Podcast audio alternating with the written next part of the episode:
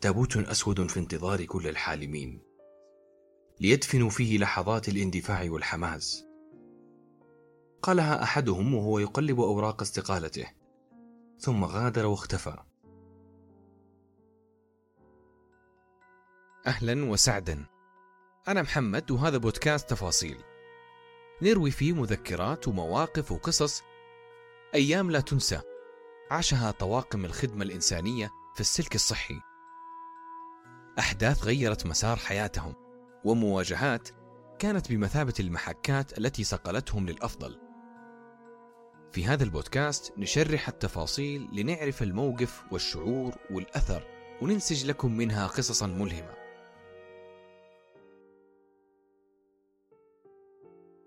خرج من دائرة الراحة كما أراد أن يسميها. وصف الأمر بالعبور من خلال عنق الزجاجة.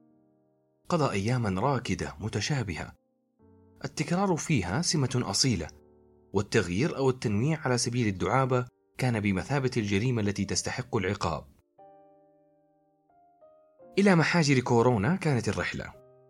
الفرصة مواتية والأمل بالنجاة ضئيل والمقابل لا يذكر أمام قيمة الحياة الأعلى.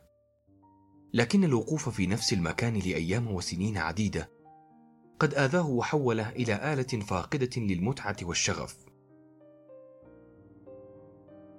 خرج ليلا بلا أوراق تذكر ولا خطاب تكليف. أو رسالة بريدية تقول للطرف الآخر من هو وما هي مهامه. خرج بمزاج بارد وتسليم كامل أن أمره كله خير. خرج وهو يردد في نفسه العدول عن فكرة العمل في المحاجر كالتولي يوم الزحف. تفقد هاتفه. إنها السابعة مساء والجميع يستعد لعيد الأضحى بعد ثلاثة أيام. كانت ليالي عشر ذي الحجة ذلك العام ماطرة. السماء تمنح الماء بلا توقف وقلبه يمنح الدموع بلا توقف. خرج بلا وداع لأهله ودون أن يقبل كفي ابنته. أشاح وجهه عن الجميع هاربا من عتابهم وأسئلتهم الملحة لماذا أنت؟ ولماذا الآن؟ استقبلته إدارة المحاجر بترحاب. قلائل هم الذين يأتون إلى الموت بأقدامهم. بدا للجميع غير مستهجن وغير قابل للعشرة والاستئناس. رفضته أعينهم لشكله وطريقته ولكنهم كانوا يفتحونها على ملئها عندما يعرف به مدير المكان ويقول يشاطركم رعاية مرضى كورونا زميلكم هذا. لقد عمل في أكثر المشافي قسوة وتم تكليفه عنوة لرعاية الحالات الحرجة في العناية المركزة. وهو أهل لهذا التكليف. هز رأسه بسعادة. هذا الحديث يملأه بالحماس. لطالما أحب قسم العناية المركزة والرعاية الحثيثة التي يقدمها للمرضى هناك وهو يعلم أن لا أحد منهم يستطيع تقديم كلمة الشكر. كان يكرر امتنانه لنفسه دائما ويقول ومن أحياها فكأنما أحيا الناس جميعا. فينتشي ويزول همه. تساءل في نفسه أين هي غرفة العناية المركزة وكيف لهم أن يسموا هذا الحطام بذلك؟ غرق في دوامة الأسئلة وبعد يومين عرف أنه قد ابتلع الطعم وكل ما عليه هو المضي لا أكثر. استمرت الأيام تعامله بقسوة في ذلك المحجر. علا صوته كثيرا على زملائه. اختلف معهم بشدة على موضوعات تافهة. علق على إهمالهم وسوء تنظيمهم مرارا. واقتنع أخيرا أن سنين العزله التي اختارها لنفسه قد تسببت بعطب بالغ في مهارات التواصل لديه. وأن بعض الطواقم داخل المستشفيات تفقد شيئا من إنسانيتها كلما طال بها المكوث هناك. كان متسامحا. قريب الدمع. يرى هشاشه الآخرين بوضوح. ولكنه يخاف الاقتراب وتربكه فكرة الصديق الحميم. لأن جرح أحد أصدقائه المقربين ما زال غائرا. ولم يشفى من ألمه بعد بالرغم من تتابع السنين. قرر أن يركز على نفسه ويعمل على أن تكون هذه التجربة مغايرة وأن ينمو من خلالها. استلم منصبا لا يعده كذلك لكن المنافسة عليه في تلك البقعة كانت جادة وشرسة. تعامل مع الأمر بحزم عال كما هي عادته. تبنى فلسفة النظام في كل ما يخص المرضى والمرونة في كل ما يخص العاملين برغم فظاظة بعضهم واستحالة التعامل معهم.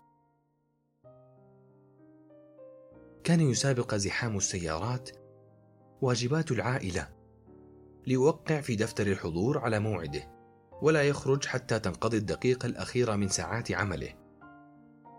وعندما يسأل عن ذلك كان رده حاضرا ومدويا. أريد أن أطعم ابنتي مالا حلالا. عرف بالتنظيم والدقة. يمر على الغرف يوميا ليتأكد من سلامة المرضى والأجهزة. يتصل بزملائه المتأخرين ليعرف أحوالهم. يجهز الإفطار والقهوة والتصبيحات اللائقة. يمر المخازن ويعد الطلبيات ويرتبها. يضع جداول العمل الأسبوعية ويكتب التقارير والملفات. وينظم الكراسي والأقلام. وينسى أن ينظم شعث قلبه. تفانى في عمله كثيرا. تعرف على أصدقاء جدد أشعلوا جذوة الصداقة في روحه بعد أن فقد أمله فيها. قضى معهم أياما وردية. ضحك بملء قلبه. شرع لهم نوافذ صدره. عرفوه وأحبوه واستطاعوا أن يحتضنوا فردانيته علمهم بعض عاداته واكتسب هو الآخر بعضا من عاداتهم. كسر بهم قوانينه وتنفس بهم هواء جديدا. كبرت هذه الرابطة يوما بعد يوم. وعلق عليها توقعات عظيمة.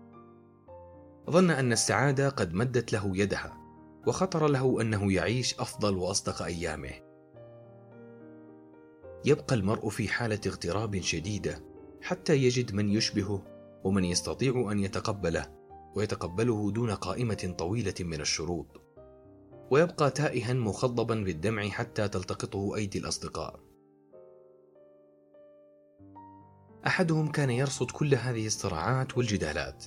رآها بعين محب وعرف من خلالها الكثير دون أن يلحظه. جامع التفاصيل هو طبيب متطوع يعمل معه في نفس القسم. سأله ذات صباح بارد هل أنت فعلا سعيد؟ هل تجد نفسك بينهم؟ هل هذه هي أهدافك؟ وهل حقا هذا ما تود فعله؟ وما تود العيش من أجله؟ صديقي أنت تستحق الأفضل. نزلت عليه الكلمات كصاعقة مدوية. توقف معها هدير القسم الصاخب وتجمدت معها حركة الطواقم والتكييف وكل ما هو متحرك. وأحالت صباحه إلى سواد حالك. أكمل روتين يومه وهو يتحسس نبض قلبه. كيف للكلمات أن تكون سهما مضيئا؟ كيف لها أن تعبث بمسلماتنا وما نعتقد أننا نتقنه؟ وكيف للحظة التأمل أن تعري إنسانا مما يشعر؟ ومن أين يخرج هؤلاء الذين يذكروننا بجمال أرواحنا؟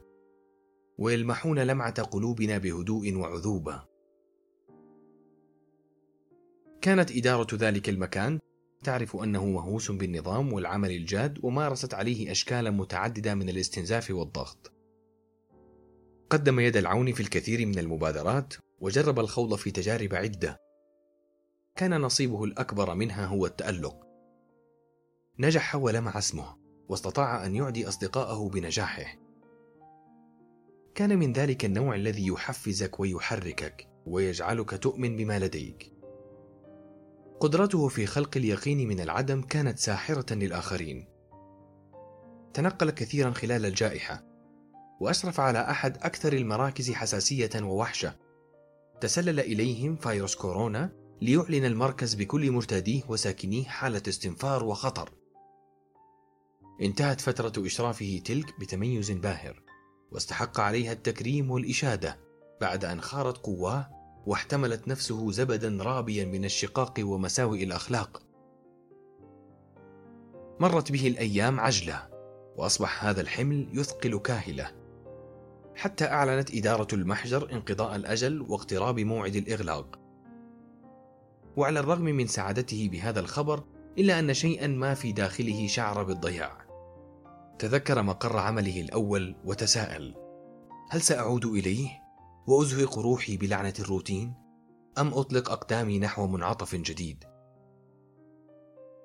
استعاد فجأة طيف ذلك الطبيب صاحب السهام الدافئة وهمس لنفسه هل هذا حقا ما أريد؟ بقيت الأفكار تتجاذبه. حتى قرر أخيرا أن ينطلق إلى مراكز اللقاح والتي تم افتتاحها بشكل عاجل ومنظم بعد تجلي غيمة الجائحة. وعقد العزم أن يجرب العمل في منظومة مختلفة وكان ذلك أسوأ قراراته على الإطلاق. يقولون دائما كل صاعد إلى السماء يسقط. وهذا ما حدث. فبعد كل النجاحات التي قدمها والجوائز التي حصدها أصابه ذلك المركز في مقتل. وكان مصيره أن يتم نقله تعسفيا إلى مكان آخر. أقل ما يمكن القول عنه أنه غثاء لا ينفع وشتات لا يجمع. رأى في ذلك المكان وجها مغايرا لكل الذين عرفهم. الوعود تبخرت والأرقام أغلقت ولا أحد يرغب به. أو يحاول تقديم يد العون له. قاوم المكان ومن يعمل به. قاوم العبثية والتخبط. قاوم الولي الجائر والمحاباة وهدر الموارد. وكان كمن يقف على سفح ويصرخ ولا يرتد إليه إلا صدى صوته. خنقه الظلم مرارا وأذهله أن الجميع يشارك مسرحية هزلية بعنوان كلنا رائعون ونحن الأفضل بينما الواقع يفرض عكس ذلك. تلقت روحه صفعات متتالية من جهات كثيرة. تنكر له الأصدقاء وتخلى عنه كل من كان هو سببا في نجاحه. والقته عزة النفس في مهب الريح.